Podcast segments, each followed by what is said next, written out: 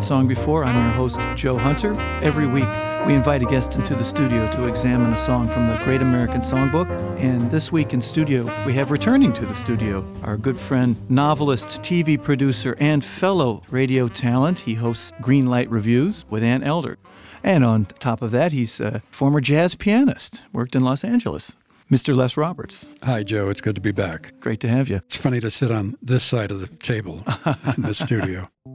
Well, Les, you've chosen Oscar Hammerstein and Jerome Kern's All the Things You Are. Why have you chosen this? First of all, I love Jerome Kern's music. You can name just about anything he's written, and there's stuff in it, if you listen carefully, that is so inventive and creative. I particularly loved this song, not only for the astonishing chord progressions, but because the lyrics by Oscar Hammerstein II are so beautiful, it's like sitting down and reading poetry. I just love this song. Think a little later we actually are going to ask you to read the lyrics because I think they're one of the few lyrics to a popular American song that stand as a piece of poetry. Definitely. Well, just a little background on this tune, All the Things You Are. As you've mentioned, the lyrics are by Oscar Hammerstein, music by Jerome Kern. Of course, Kern was one of the granddaddies of the American song, a guy who had huge impact on people like George Gershwin and Cole Porter. He was really one of the first great composers of American musical theater. And I think his first huge hit changed the face of American theater, and that is, of course, Showboat. Oh, of course, absolutely. This song actually came from a less noteworthy show. This came from a 1939 musical called very warm for May, and uh, apparently this was not very well received by the public.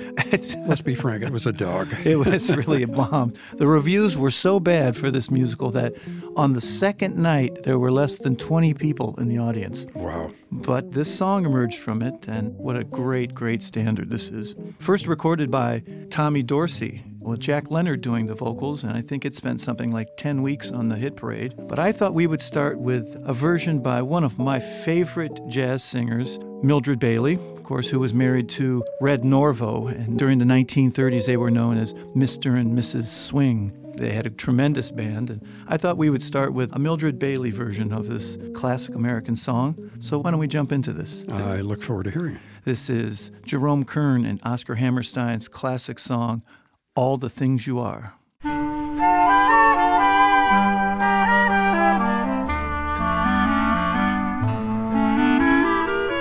You are the promised kiss of springtime that makes the lonely winter seem long. You breathless hush of evening that trembles on the brink of a lovely song. You are the angel glow that lights a star. The dearest things I know are what you are. Someday happy arms will hold you, and someday I'll know that moment divine when all the things you are are mine.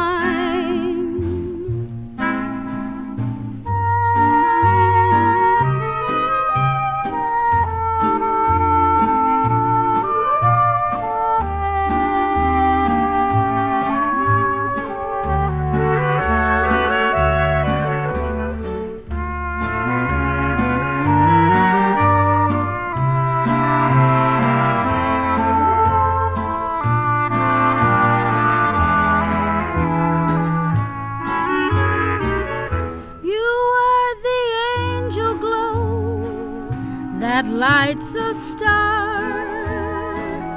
The dearest things I know are what you are.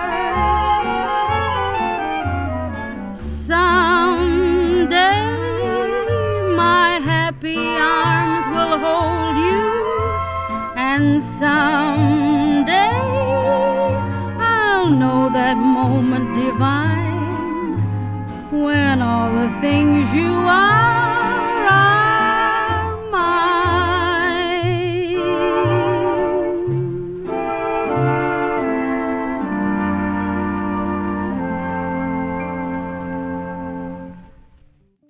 And that was Mildred Bailey singing our featured song today, All the Things You Are. You know, she approached that song with such honesty. She was one of those singers who never did the things that Whitney Houston and Mariah Carey do today. And I love hearing that kind of pure, innocent voice approaching that song in such a very, very honest and truthful way. Yeah, those were the words I was looking for. There's not only a tenderness to her singing, but an innocence. I just find her so very charming. She really just is a lovely vocalist. She was wonderful. Yes.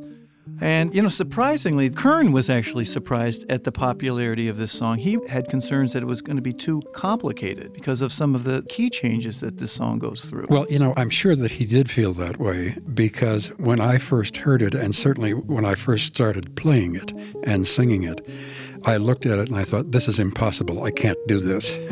and the more I worked on it, the more amazed I was at the way he put the chords together. And they're so very, very right. You know, a lot of times jazz players, all the time actually, jazz players, as you know, take the chord structure and they mess with it. There's not much you can do with this because he messes with it himself as he wrote it. That's one of the things that excites me so much about this song. I thought we would continue with another great vocal rendition, this by Ann Hampton Callaway. This is interesting because she sings the verse. We're finally going to hear the verse to the song. And she approaches it both as a straight vocal tune, but she also improvises like a jazz musician. She takes a whole full chorus of scat singing on this. It's quite amazing. And the other amazing thing about it is, you know, back in those days, in the 30s and the 40s, when you wrote a song, you always wrote a verse. Frequently, it was forgotten or never performed. And I think I had been doing this tune for several years before I finally stumbled across the verse. And I thought, this fits so well with the chorus. The lyrics are just so amazing. I love the fact that Ann is going to do them for us now. And before we listen to Ann Hampton Callaway sing this song, Les, I'd actually like to ask you to read the lyrics to the chorus of this song because I don't think people really get a chance to hear them just spoken because they really are such a beautiful piece of poetry. The reason I like them so much is it's telling a story. And if you listen to the lyrics, you'll understand what this whole thing is about. This is no moon in June. This is real Not poetic imagery here. It's tremendous. so if you would be so kind, Les, would you read us the chorus? You are the promised kiss of springtime that makes the lonely winter seem long. You are the breathless hush of evening that trembles on the brink of a lovely song. You are the angel glow that lights a star. The dearest things I know are what you are. Someday my happy arms will hold you, and someday I'll know that moment divine when all the things you are are mine. No, that's great. The breathless hush of evening. Think about that. Wow, what an astonishing lyric. And I like that story about Charlie Parker, the great jazz alto saxophonist, quoted as saying this song had his favorite lyric, and he used to refer to this song as YATAG, which is an acronym for the lines, You are the angel glow. I like that story. You know, when you listen to Bird without lyrics, he told the story too. Oh, yeah, and all those great jazz players were well aware of the lyrics. Why don't we listen to this great Ann Hampton Callaway version? The musical director on this particular record was Mike Renzi, the phenomenal pianist, uh, arranger, worked with Mel Torme for years. This is Ann Hampton Callaway singing our featured song today on I've Heard That Song Before. This is Jerome Kern's and Oscar Hammerstein's All the Things You Are.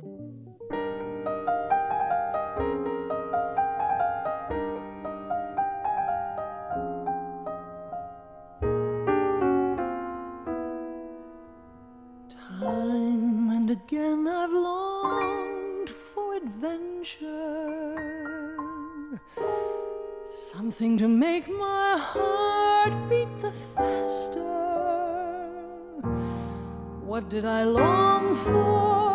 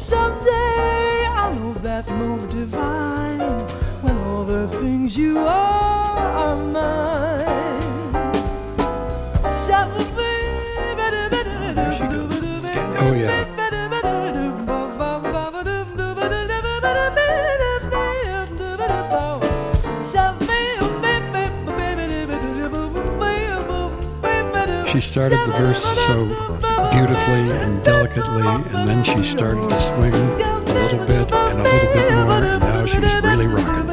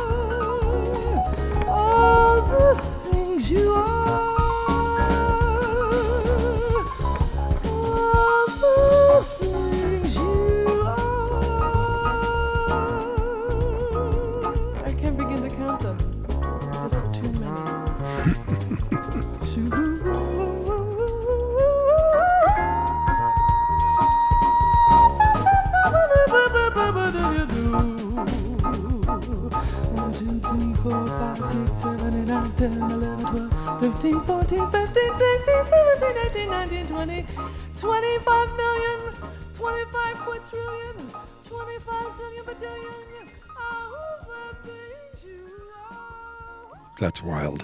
Yeah, she sure was having a lot of fun. That, of course, that was Ann Hampton Callaway doing Jerome Kern's All the Things You Are. And Les, as you said, she started out very straight. I mean, that arrangement really started very straight and almost classical sounding. That Yep. She had almost a very classically trained quality to her voice as she sang the verse. But by the end there, it was a full blown jazz performance. Oh, it sure was. And you know, the other thing, listening to a trio like that, that's the group that really makes a song stand out. You know, a great trio or even just a piano player and a great singer. That's a lovely recording. Yeah, and we mentioned earlier that the pianist on that, who also did the arrangement, Mike Renzi, great, great playing behind, and and also I love the sort of shout chorus, the unison line that he played with the bassist after she sang it. Oh, yeah. I liked that a lot. It was awfully That's nice. one of those things where I wanted to applaud, you know, after they did their chorus. Yeah, that was really something. And I have to admit, I'm not a big scat fan. You know, there's a few singers that I enjoy listening to, but in general, I'm not a big fan of scat singing. For the most part, I'm not either. I loved, of course, Ella, and I loved Mel Torme. Torme, Sarah Vaughan, there are a handful that I do enjoy. But that song, particularly, I mean, I think she's definitely demonstrated her musicianship. Oh, yes. As we've been commenting about this song, it's very challenging harmonically without getting too in depth.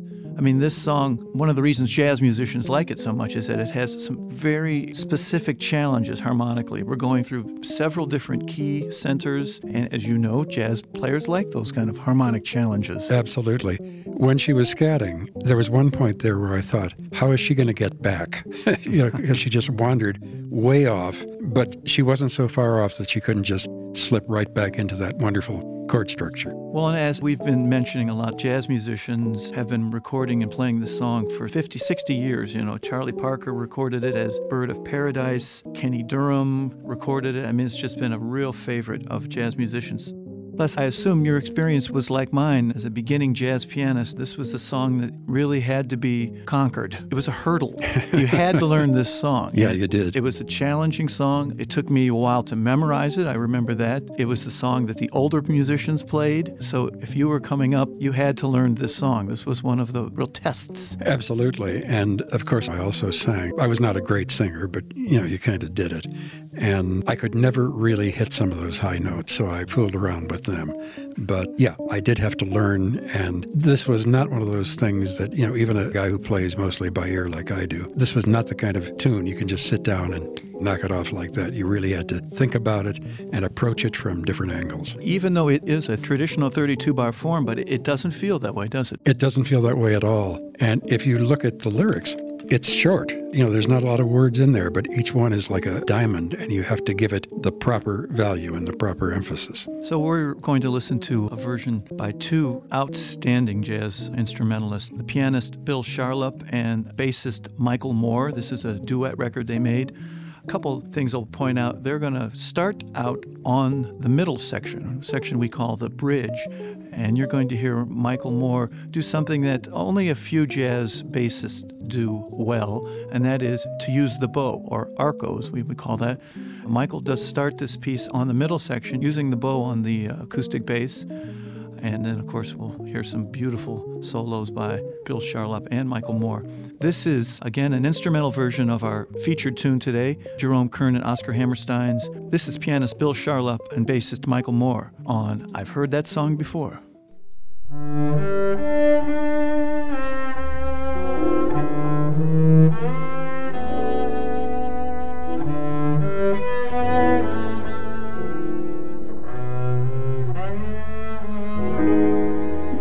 That's great.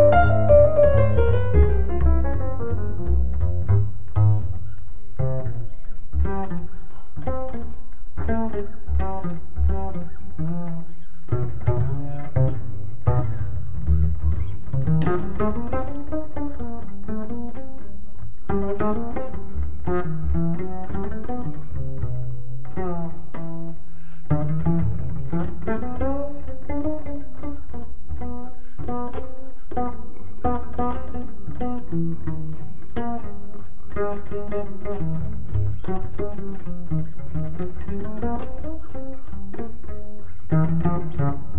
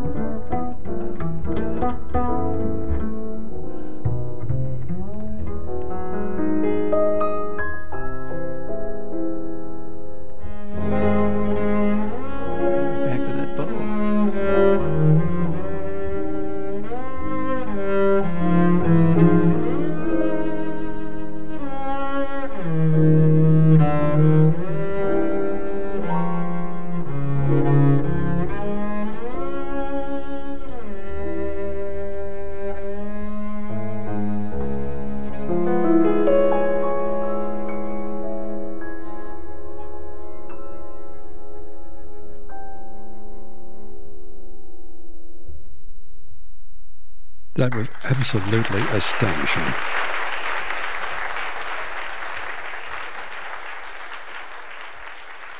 And that was Bill Charlap on the piano and Michael Moore on the bass, recorded live, doing our featured song, Jerome Kern and Oscar Hammerstein's All the Things You Are. They played with it so much, but they never varied from that chord structure, not one time. I listened very, very carefully. They were within what Jerome Kern had written, just took it all sorts of places, but never left that chord structure. Oh, you know, wonderful solo on both their parts. And as we mentioned before, you don't hear that bow used on an acoustic bass that well. That's right. by jazz guys.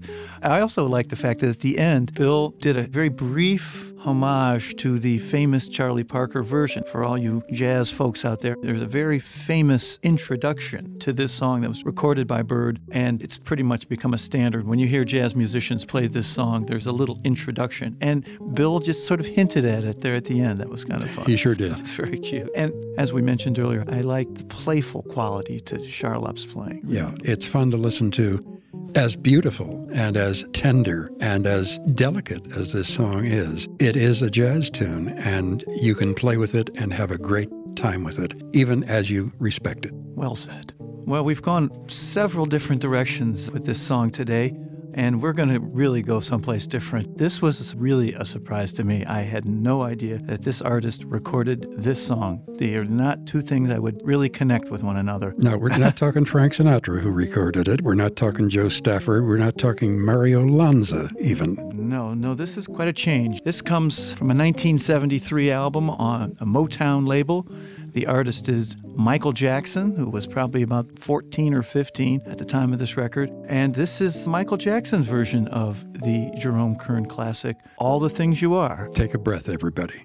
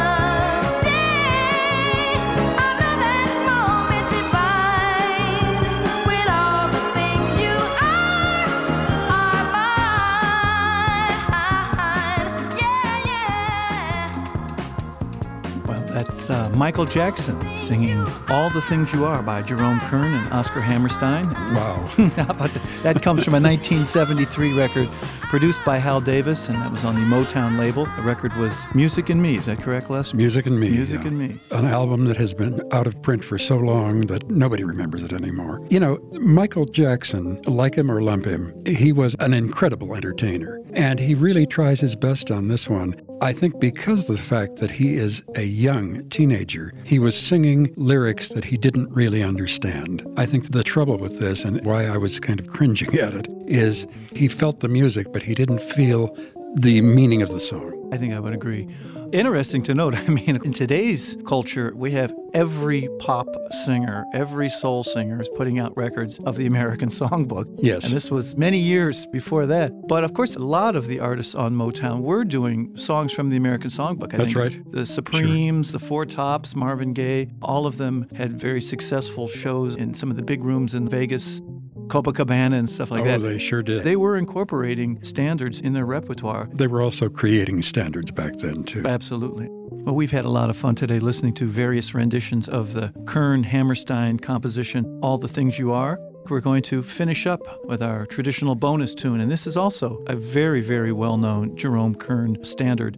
This entitled The Way You Look Tonight, and he wrote this one with great lyricist Dorothy Fields. Yes. I think you said you, you were particularly fond of these lyrics as well, aren't you? Yes, again, they're so romantic and so sincere. This guy who is singing, supposedly, is thinking that this woman is so special to him. And when he's low, when the world is cold, I will feel a glow just thinking of you and the way you look tonight.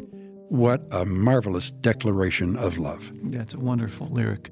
And of course, Sinatra had that wonderful, very well known recording of it. That's right. And we're going to hear an instrumental version of it performed by one of the great jazz pianists of the last 60 years. And I'm talking about Erroll Garner. When I was a kid, Joe, and I listened to Erroll Garner, I thought, yeah, I want to do that. And that's how I learned to play jazz. I wish I were 150th as good as he is, but I tried. Well, you know, and he really was one of the most popular jazz pianists. I mean, he had an incredibly successful career, and his audience transcended hardcore jazz audience. Oh, yeah. And also, if you listen, the best left hand I've ever heard. What nobody can do what he does in his left hand. And for all you Erroll Garner fans out there, you know what we're speaking of. He has an ability to do basically this rhythmic pulse in his left hand. It sounds like a rhythm guitar. He does four beats per measure, and you'll just hear this boom, boom, boom, boom. He does it like nobody else. He's his own rhythm guitarist. You're right. So why don't we listen to Erroll Garner doing this wonderful Jerome Kern and Dorothy Fields composition, The Way You Look Tonight.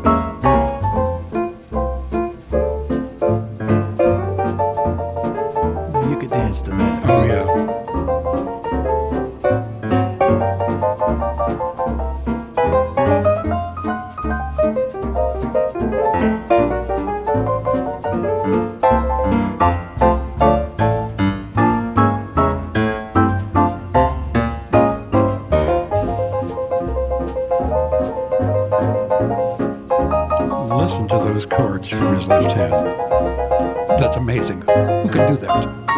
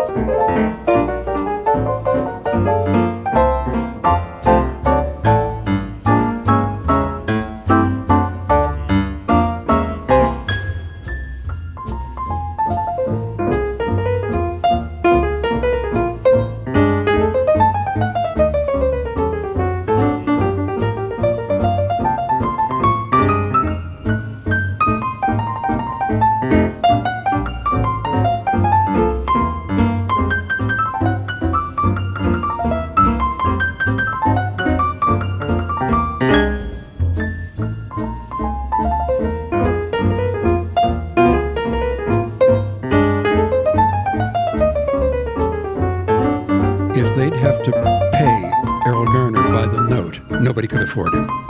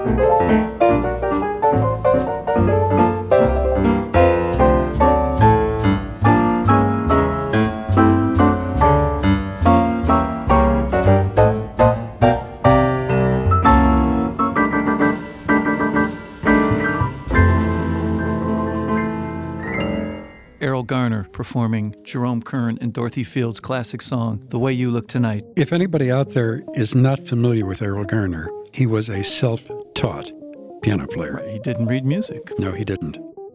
And that performance, we were talking about the warmth and the charm of the lyric to this song. And that performance, even without hearing the lyric, I still feel that warmth and that charm. He really captured that. He really knew how to play a love song. Yeah, and brought that, oh, just again, a warmth and a charm to it. And of course, it's swinging like crazy. Oh, My yeah. Goodness. And that comes from a Columbia release entitled Body and Soul.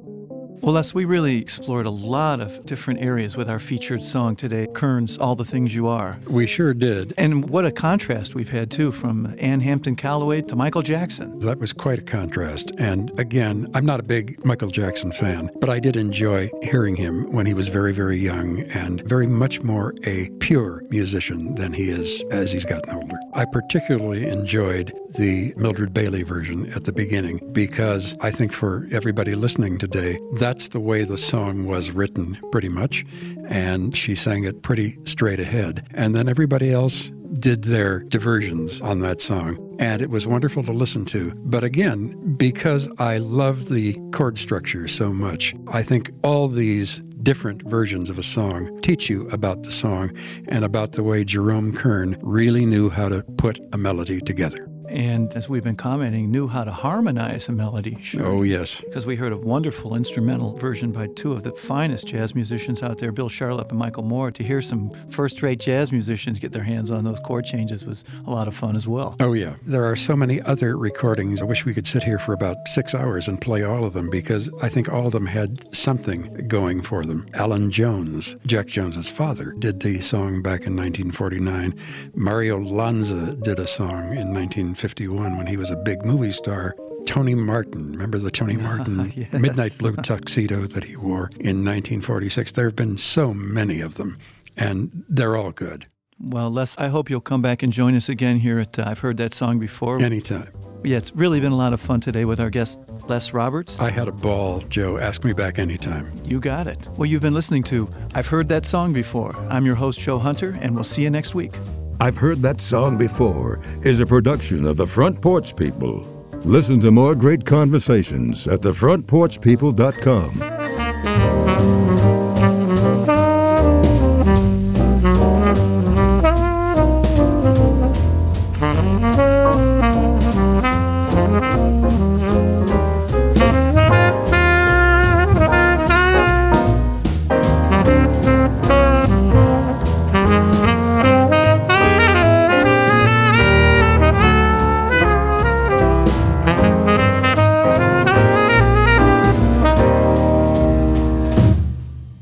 Thank you for listening. Hello out there. Yes, hello out there, everyone. I'm Hal Schwartz. And I'm Flynn McLean. Together, we host None But the Brave, a podcast dedicated to the music and career of Bruce Springsteen. Bruce and E Street Band are on tour right now for the first time in six years, and we're taking a detailed look at what's happening on stage in our bi weekly episodes. We've also been recently joined by some very exciting guests, including rock journalist Warren Zanes and Steven Hyden, Backstreets Magazine founder Charles Cross, and Barstool's Kirk Minihane. If you're a diehard Springsteen fan, this is the show for you. So please subscribe to None But the Brave on your favorite podcasting platform, and we hope to see you further on up the road. Thank you so much. We'll be seeing you.